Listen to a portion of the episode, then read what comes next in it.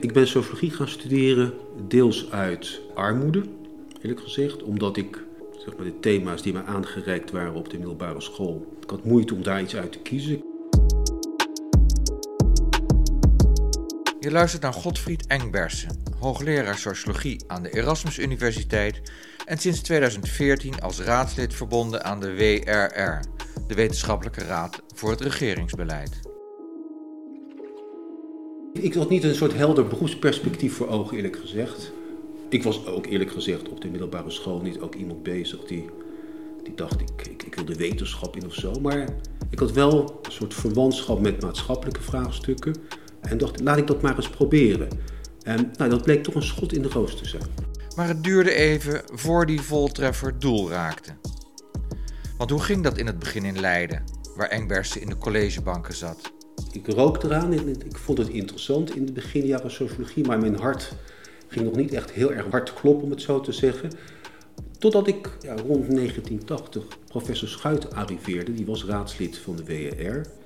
Ik werd zijn studentassistent uh, en hij trok mij bij zijn onderzoek naar maatschappelijke ongelijkheid, naar rechtshulp.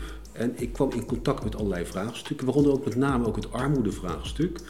Ging onderzoek doen uh, en leerde ook wat je, natuurlijk, wat je natuurlijk in die dagen had. Je had natuurlijk theorievorming, je had methoden en technieken. Maar dat ook die theorie, dat je dat kon toepassen op alledaagse, ik denk ook grote maatschappelijke vraagstukken, was nieuw voor mij. En ik leerde ook dat je met, met die sociologische theorievorming toch ook een bijdrage kon leveren aan een beter inzicht en maatschappelijke vraagstukken en ook een zekere verandering. Nou, en toen ging mijn hart sneller kloppen voor de wetenschap. En toen ben ik ook in allerlei onderzoek terechtgekomen. Nou ja, dan heb ik een enorme passie ontwikkeld.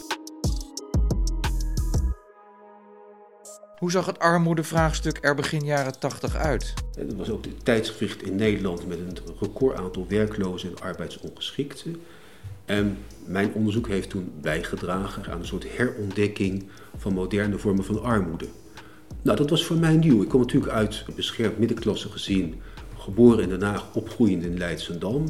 Ging onderzoek doen in Rotterdam, in de armste wijken van Rotterdam.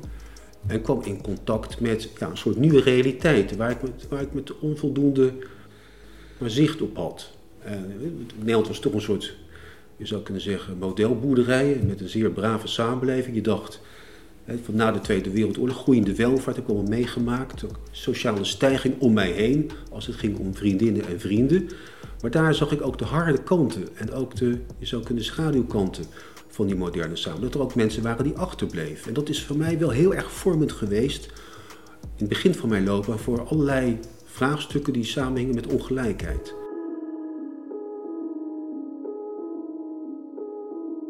Engbersen besluit te verhuizen naar Rotterdam, naar een van de armste wijken in die tijd, het Nieuwe Westen. Ik heb ook een boek geschreven toen, Moderne Armoede.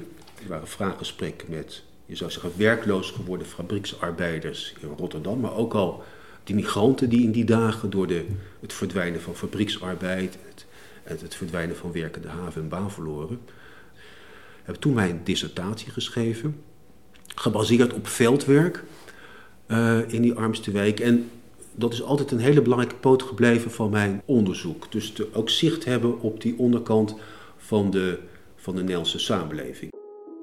Het verslag van zijn promotieonderzoek heet Publieke bijstandsgeheimen en gaat over het ontstaan van een onderklasse in Nederland. Tegelijkertijd, toen ik mijn veldwerk deed in die wijk en daar rondliep als een soort antropoloog in eigen land, dacht ik, ik moet toch ook weten, want je zag dat al die armen, daarom noemde ik het ook moderne armoede, met een hele hebben en houden verbonden waren met de overheid. Voor een huisvesting, voor een uitkering, voor gezondheidszorg, voor de kinderbijslag, voor alles en nog wat. En dat liet ook het moderne karakter zien, namelijk de verworvenheden. De armen waren niet meer afhankelijk van de charitas, maar hadden recht op allerlei zaken, maar waren door sterk afhankelijk geraakt van die overheid. Engbers is toen ook onderzoek gaan doen naar de uitvoeringsinstanties.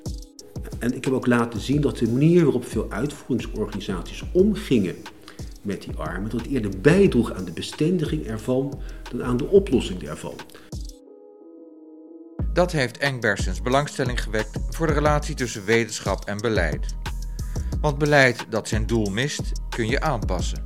En mijn stelling is altijd geweest dat goed beleid moet gebaseerd zijn op goede kennis van de samenleving. En ik denk dat heel veel beleid faalt omdat men onvoldoende kennis van die samenleving heeft. Van de schone kanten, maar ook van de harde kanten. Het spreekt voor zich dat Godfried Engbersen zich om die reden op zijn plaats voelt bij de WRR. Waarom denkt hij dat hij voor dat werk gevraagd is? Ja, dat is natuurlijk altijd gissen. Maar ik, ik denk dat het te maken heeft met de onderwerpen waar ik me mee bezig hou.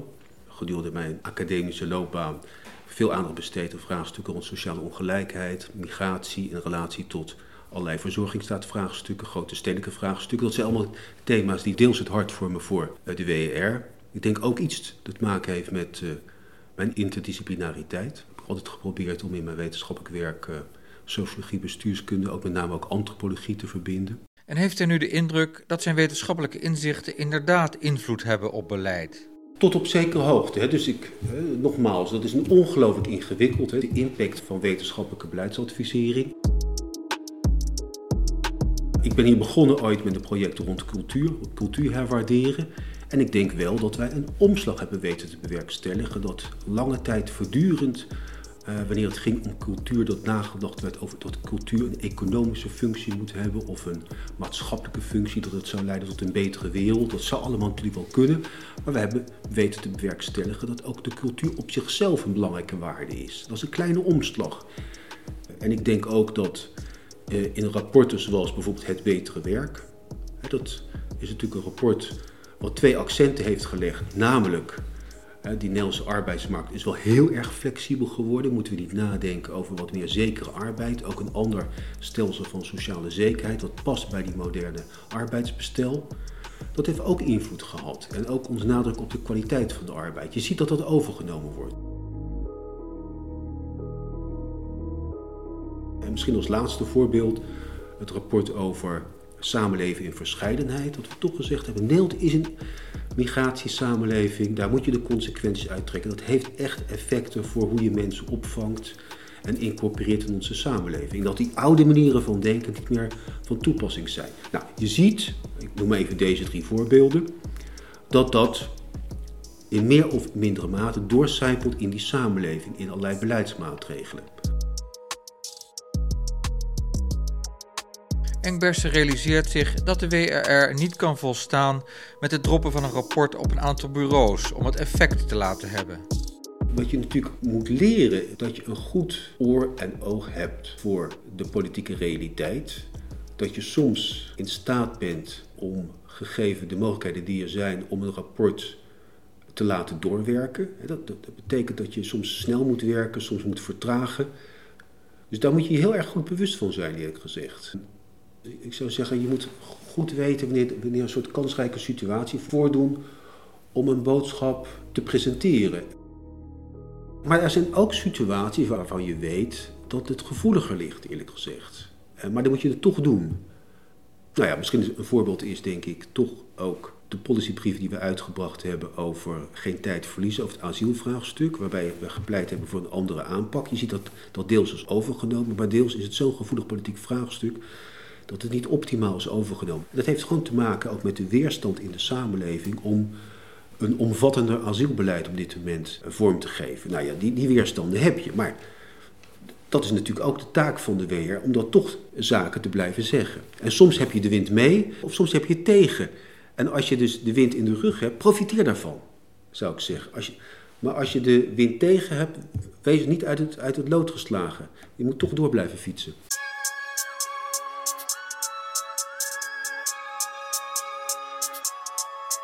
Ook uit zijn eigen praktijk weet Engbersen dat sommige onderzoeksresultaten niet in vruchtbare aarde vallen. En dat de opdrachtgever ze soms wil laten aanpassen. Hoe kan je toch je wetenschappelijke poot stijf houden? Soms een klein beetje meebuigen als het om kleine symbolische kwesties gaat.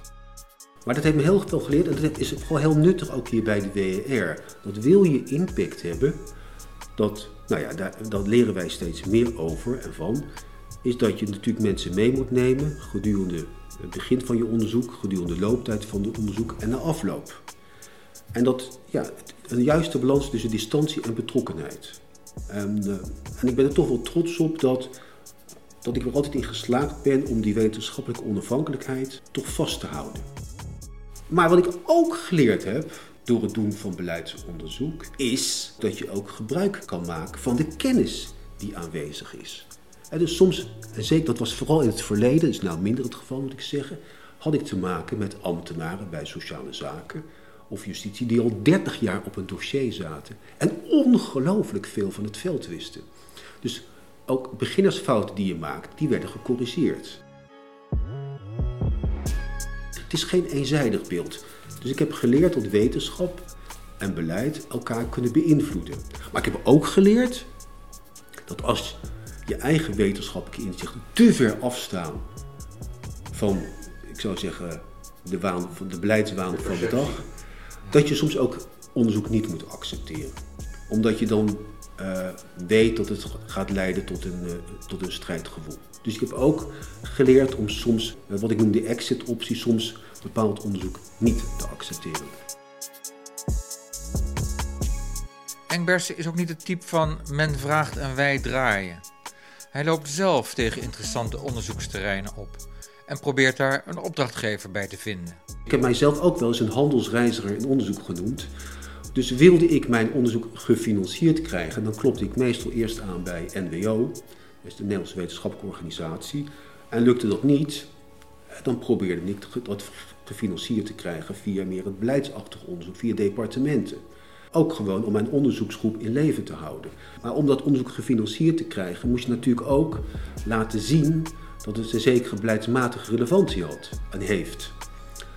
Dus vandaar is dat altijd iets, een soort tweede natuur van mij geweest, om niet alleen na te denken over zeg maar, de wetenschappelijke betekenis van je werk, wat natuurlijk de belangrijkste pijler is, maar twee, hoe kan je die vertaalslag maken naar vraagstukken van beleid?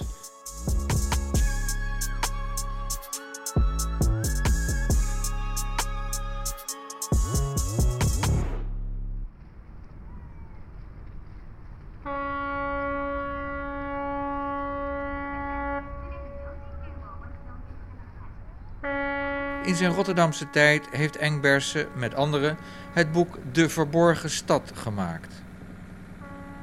Voor mij was het ook een soort ontdekkingsreis, die vele gezichten van de armoede.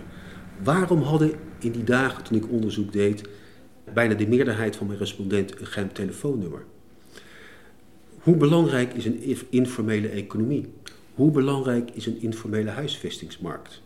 We zagen in die dagen allerlei schotelantennes en wij ontdekten dat al die migranten nog in direct contact stonden met hun landen van herkomst. We zagen allerlei vormen van etnisch ondernemerschap ontstaan, waar we heel weinig van afwisten. En uh, toen hebben we dit boek De Verborgen Stad gemaakt, met ook een sociologische stadswandeling. Die stadswandeling zit in een kleiner boekje, dat met klittenband aan het grotere boek is gehecht, dat een omslag van textiel heeft. Kijk, dat zit er bovenop. Stadswandeling, dat is een klein boekje dat bovenop de kast is. En als je dus dat eraf haalt, dan zie je dus datgene wat verborgen is. Nou, en ik denk dat een hele belangrijke taak van uh, de sociale wetenschappen is, om dat wat verborgen is, om dat openbaar te maken. Wat was de bedoeling van het boek?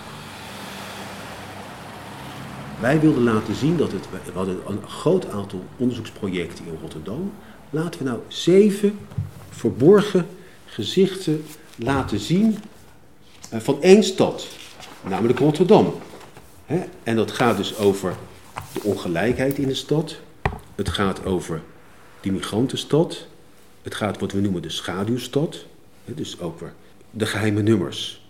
De informele immigrantenondernemers op de markt. Uh, ook het schijnhuwelijken. Het gaat over Rotterdam als uitstad. We hadden uh, een rijke traditie waar we weinig van wisten, van het mecenaat. Hè. Boymans van Beumingen, dus veel musea zijn opgericht door grote ondernemers.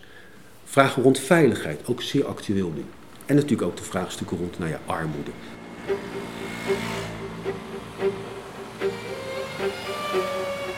Kortom, een breed palet aan inzichten in één stad. Het zou volgens Engbersen interessant zijn die sociologische wandeling nu, 20 jaar later, nog een keer te maken om de constanten en de verschillen te zien. omdat heel veel thema's van de WRR zouden terugkeren.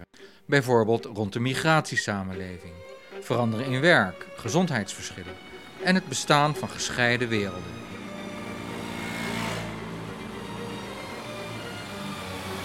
Dit was een podcast van de WRR over raadslid Godfried Engbersen.